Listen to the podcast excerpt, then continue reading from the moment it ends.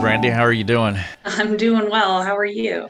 I'm doing good. Uh, we are halfway through our winter here. Uh, winter is January, February. That's it, and so uh, we're we're, on, we're we're heading towards spring. Uh, how's the weather in? Uh, I think envy's a sin. I think envy's a sin, but I'm there right now because, yes, we're in Colorado. We actually had a pretty mild beginning of winter, but it is here in full force and icy now. But we always say February 1st, spring is next month.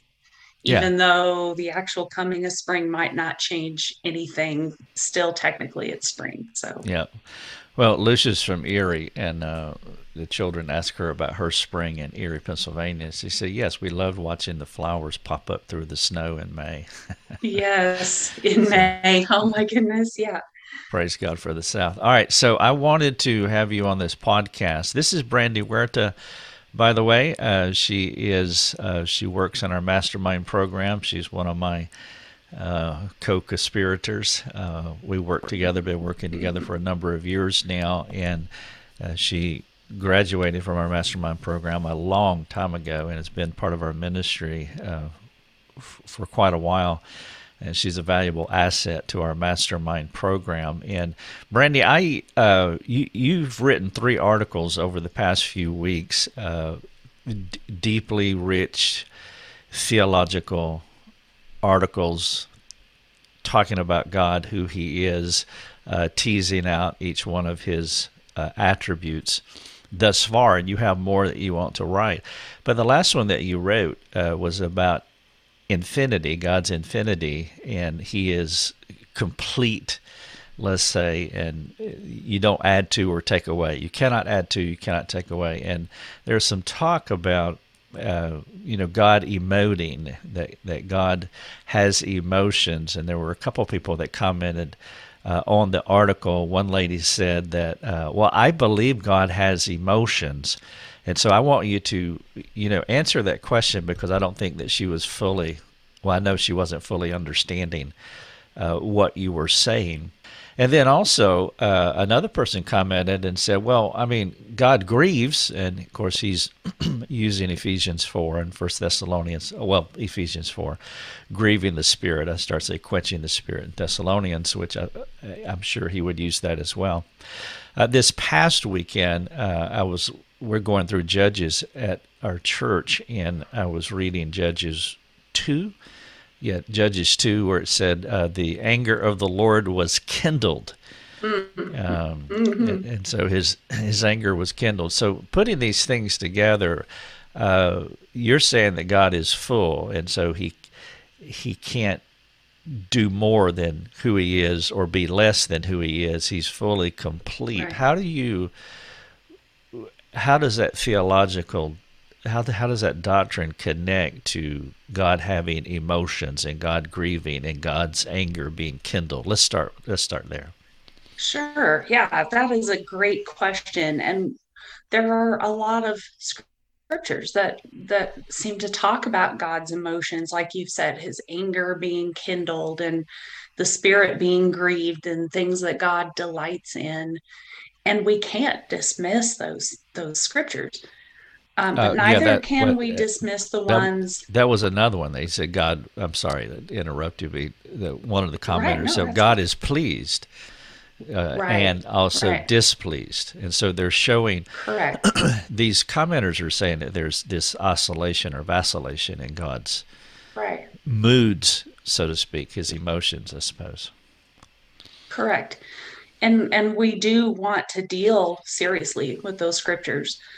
But on the other hand, or I shouldn't say on the other hand, so as to, to put them in competition with one another, but we also have to deal seriously with the scriptures like uh, James 1:17 that talks about the Father of lights in whom there is no change, there's no shadow due to turning. Um, Hebrews 6 talks about God uh, two unchanging things by which God cannot lie. So that is is connecting God's unchangeableness with the fact that he cannot lie. So if God could change his trustworthiness, then could be called into question.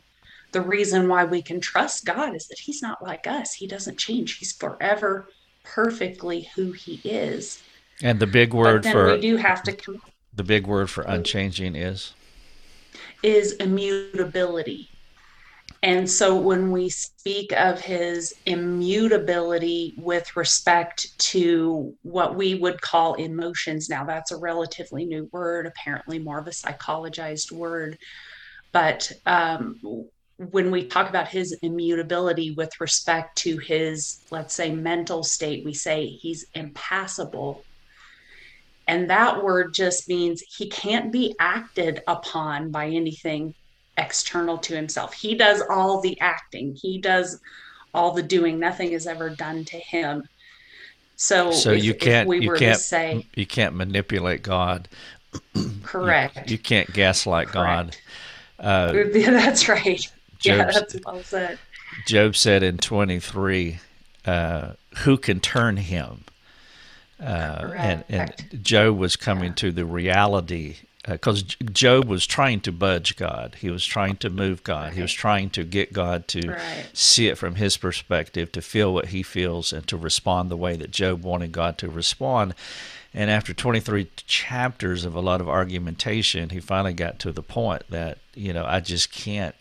He's unbudgeable. And, and the big word you're using here is uh, impassible. So he's immutable, he doesn't change. He's impassible, he can't be manipulated or gaslit.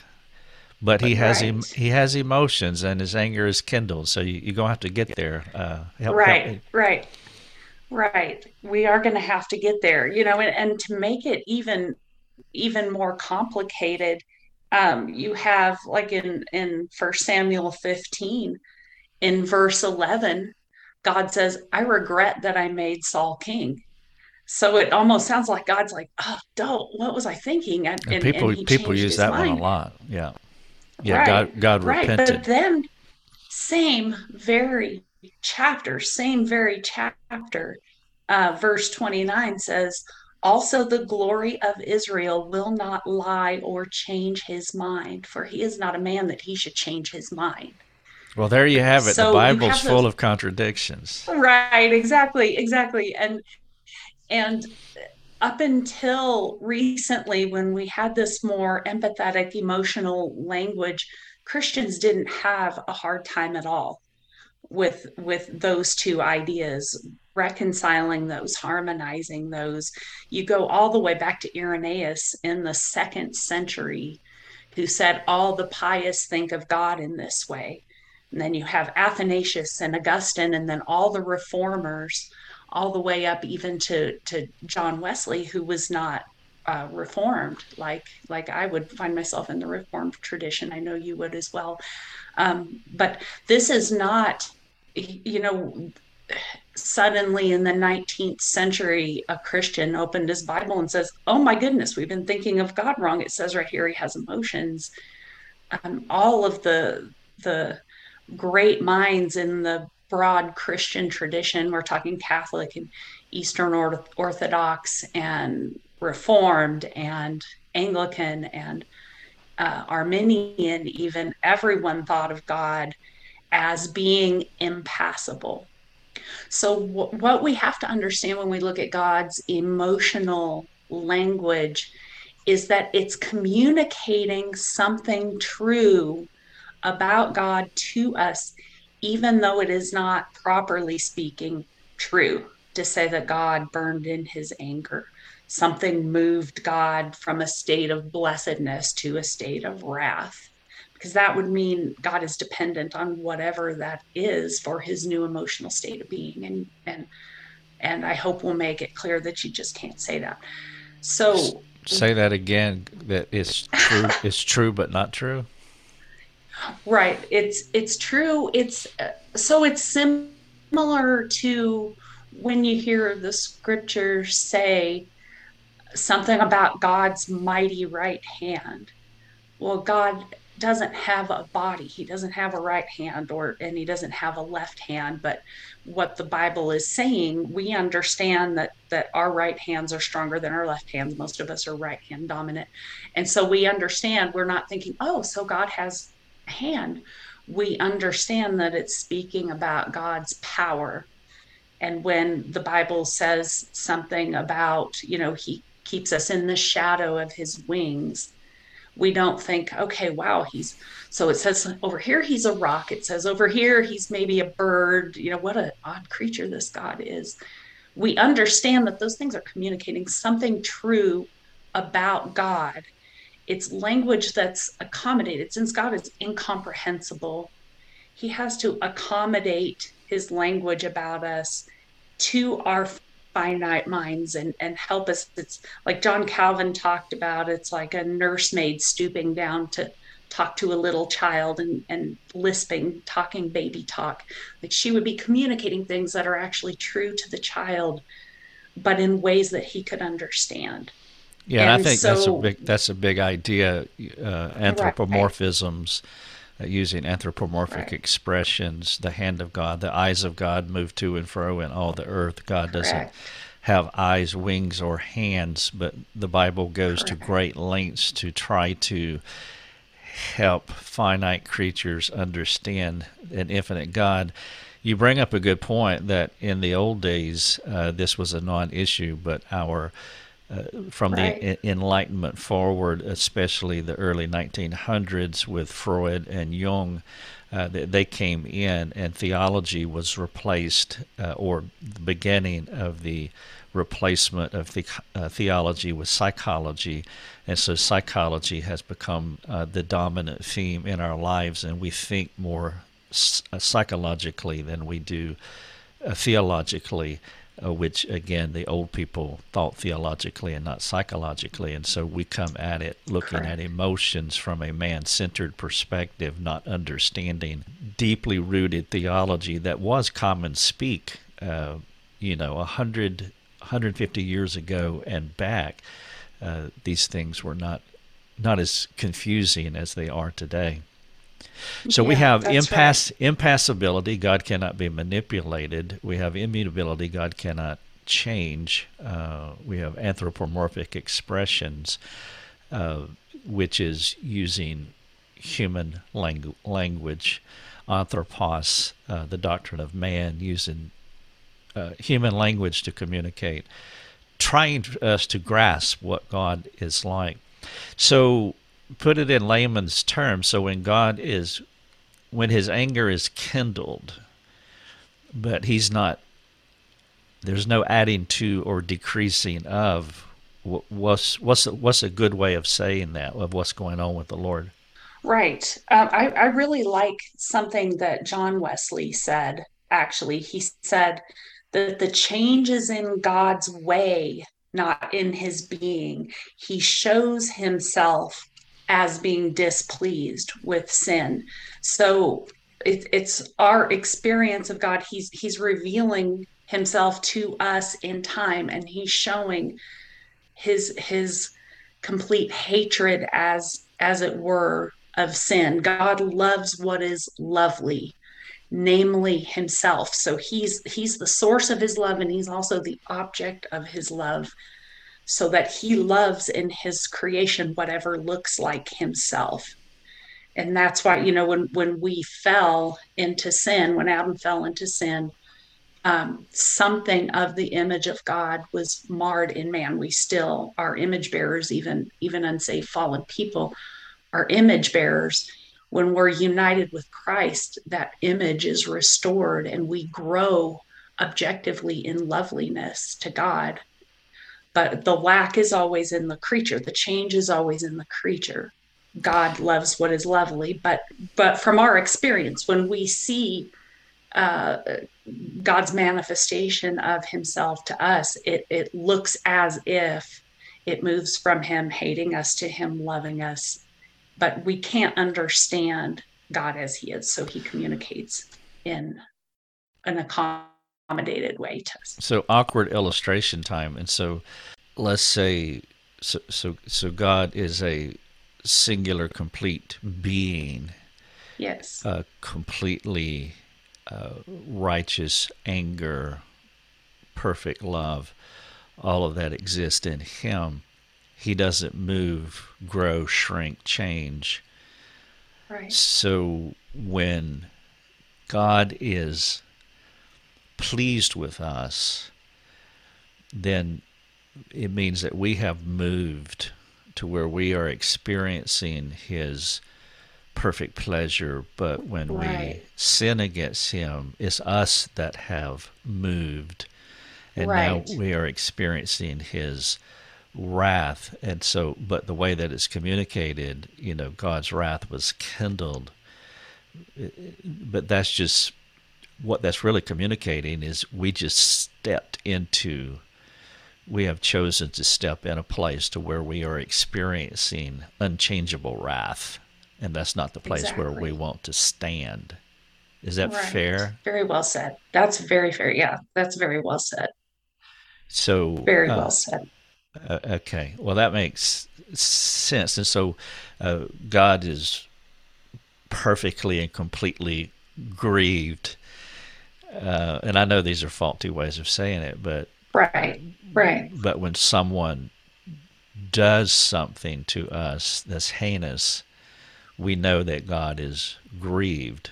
But he's not more grieved or less grieved. We, we're just right. We're just in a position now to where we understand that God is grieved. That's awkward, but. right? It is. It is awkward, and and the thing is, language cannot describe god. We do the best we can like like the bible even says before the beginning of time or before the foundation of the world and that's kind of a nonsensical phrase but it's the only one we have because before creation there was no time. So before becomes a nonsense word but it's the only word we have so we use it. Right and that's so the way I understand.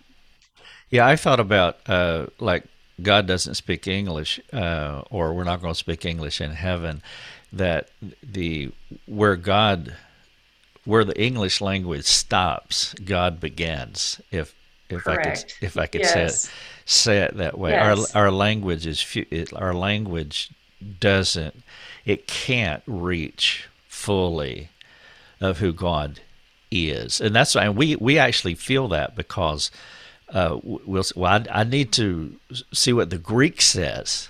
Uh, I need to see right. what the Hebrew says because right. we, we feel our own in linguistic inadequacy with the English language, and I'm sure the Hispanic language and uh, and Dutch and so forth would be the same. Uh, we feel that limitation because we're grasping and trying to understand something that is far beyond us. But thankfully, God has condescended, he has come down and has communicated uh, in ways that we can't understand. But that's where we have to be, we have to keep our senses about ourselves and, and, and not be so man centered that.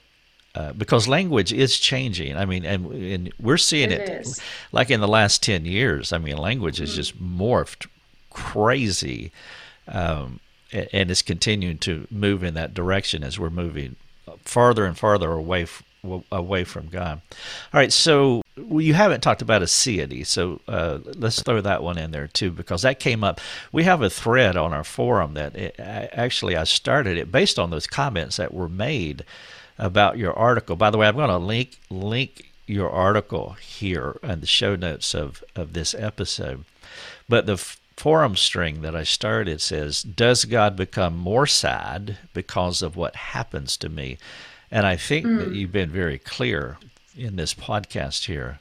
It's not that he becomes more sad. He is it fair to say he's completely and fully and sad and completely and fully joyful and completely and fully love and completely and fully whatever word we want to use here? Well you can you can say that because the scriptures say that but understanding again that that, that sadness we can't say that properly of god because um it, it, it all the confessions say and i think they say rightly that god is most blessed. And so any any time you would say that god is sad that um that kind of conveys a diminishment in his his happiness. He's complete. He's sadness is a lack of something and you can't properly say that there's a lack of something in god. And so you you you want to to say god loves his image bearers perfectly and anything that that hurts them or that damages them that thing moves out from god's love you know properly speaking. Um, so so we do want to say god has has perfect holy wrath against sin understanding that properly god is is most blessed forever and nothing can can affect that. So it, going back to the failure of our language, the Puritan Stephen Charnock said, we can't speak of God the way he is. We can't always speak of God the way he is, but we want to be careful not to speak of him as he is not. So that's what we're trying to do. We're trying to get away from this and we're moving into this in our in our conversation right now get away from the idea of a needy pining god that suffers with his creatures as good as that feels to us to think that the the sovereign god of the whole universe commiserates with us and, and weeps with us and and suffers when we suffer we want to be careful because oh, it's been well said and, and you've made the point many times that when i'm suffering i don't need someone who understands what i'm going through because he's drowning here with me i need someone who loves me and cares and has the power to change my situation. Okay so let me go back to my awkward illustration again so uh, with this sadness thing and then i want to flow right into what you're saying because this is important uh, what you're saying. But so it's not god's being sad. It's when something happens to us, whether it's done to us or we do it to ourselves, we are the ones that have moved again. And so sadness is right. is is is like stepping into the shadows. And and, right. and that's yes. the feeling of sadness, but that's that's an experience that we have. But God is God can't be sad because he's not diminished any. Now realize this where it gets awkward is, you know, God is omnipresent. So when you say you stepped in the shadows and like God's right. not in, in the shadows. And that's I, accommodated language too. Right, right. Yeah, we're using human language to try to understand something, but it's, it's, it's the immovable God who is full and complete in himself and full of blessedness, as you say. And so he's he's not sad because he would be diminished, he would be less than himself.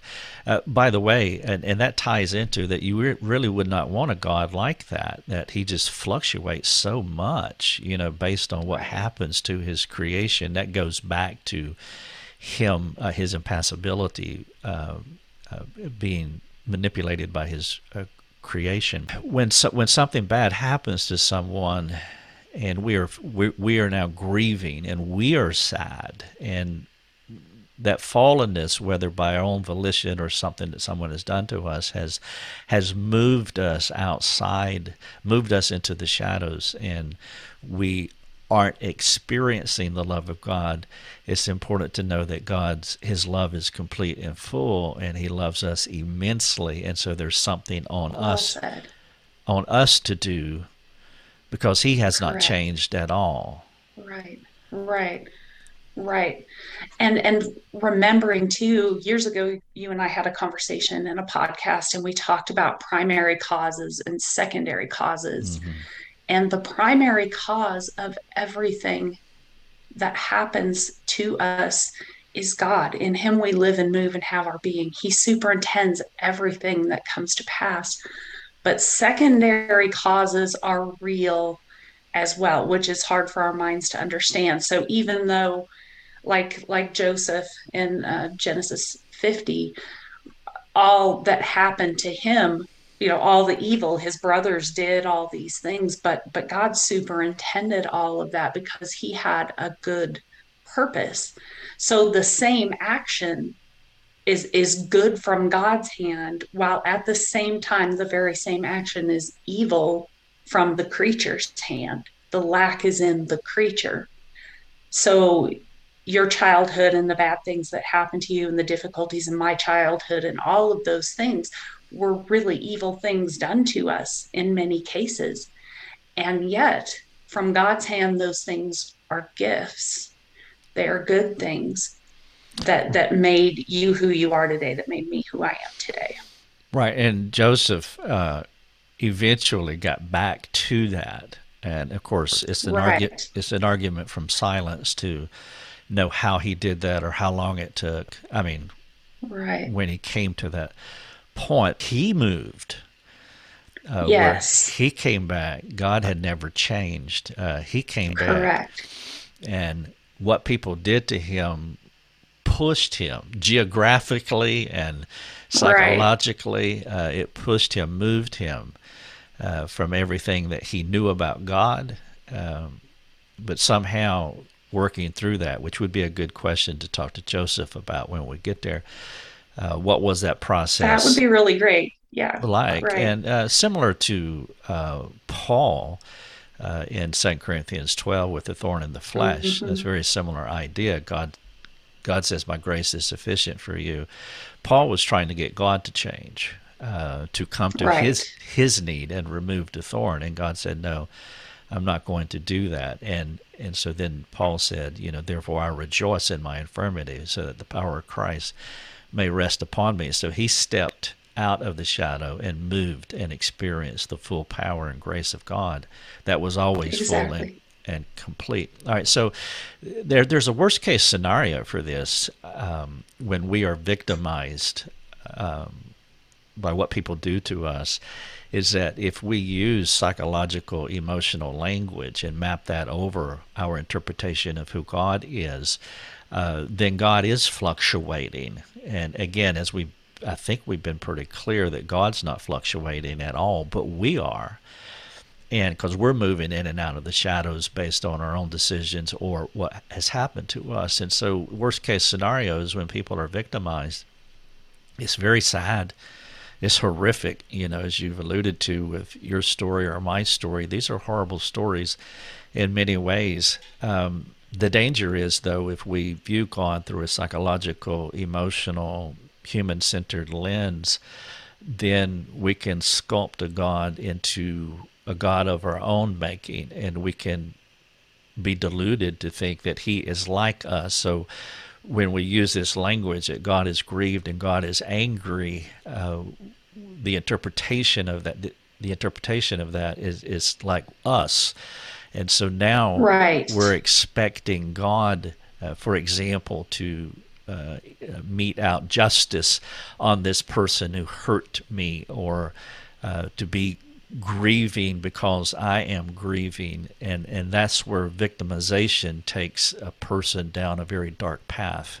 You're right about that. Um, it, it, it's because I'm angry, God is angry too, and and you'll even hear um, counselors sometimes, abuse counselors, talk about uh, like Proverbs 6, where it talks about there are six things that the Lord hates haughty mm. eyes, a lying yep. tongue, hands that shed innocent blood, you know, all of those things. So your abuser is all of those things. Therefore, God hates him. Therefore, if you hate him too, you're just bearing the image of God.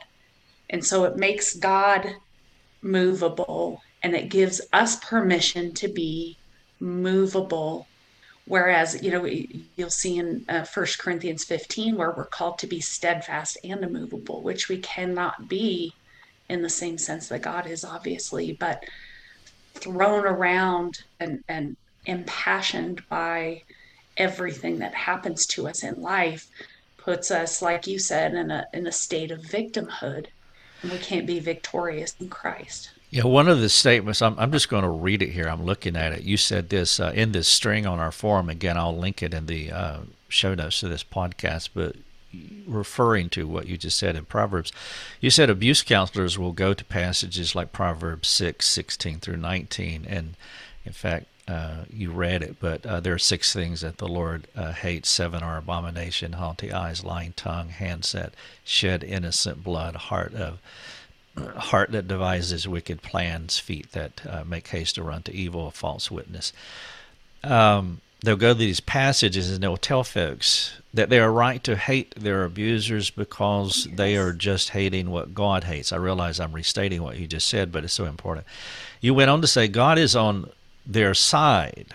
In this way, they become enslaved again, which is heartbreaking because this time they are imprisoned by their own sinful anger, which puts them at odds with God, referencing James 4 6. God opposes the proud, and can lead to a hard heart and a noisy soul. Uh, that, that I thought that was a profound paragraph because again, when we interpret God as being willy nilly emotional, the way that we are, and so manipulated the way that we are, and God is just like that. So I hate, well, He hates that person too.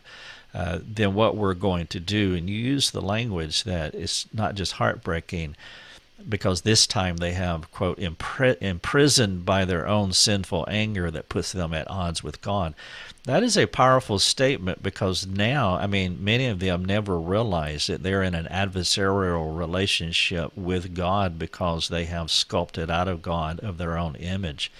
Uh, that's a dangerous place to be, and it, you feel almost a helplessness in trying to help these people because they're so right in what they think and believe, but because of this theological shift that they made by missing these big, nice, helpful words like impassibility, uh, they have continued to spiral and to imprison themselves. And that's very tough.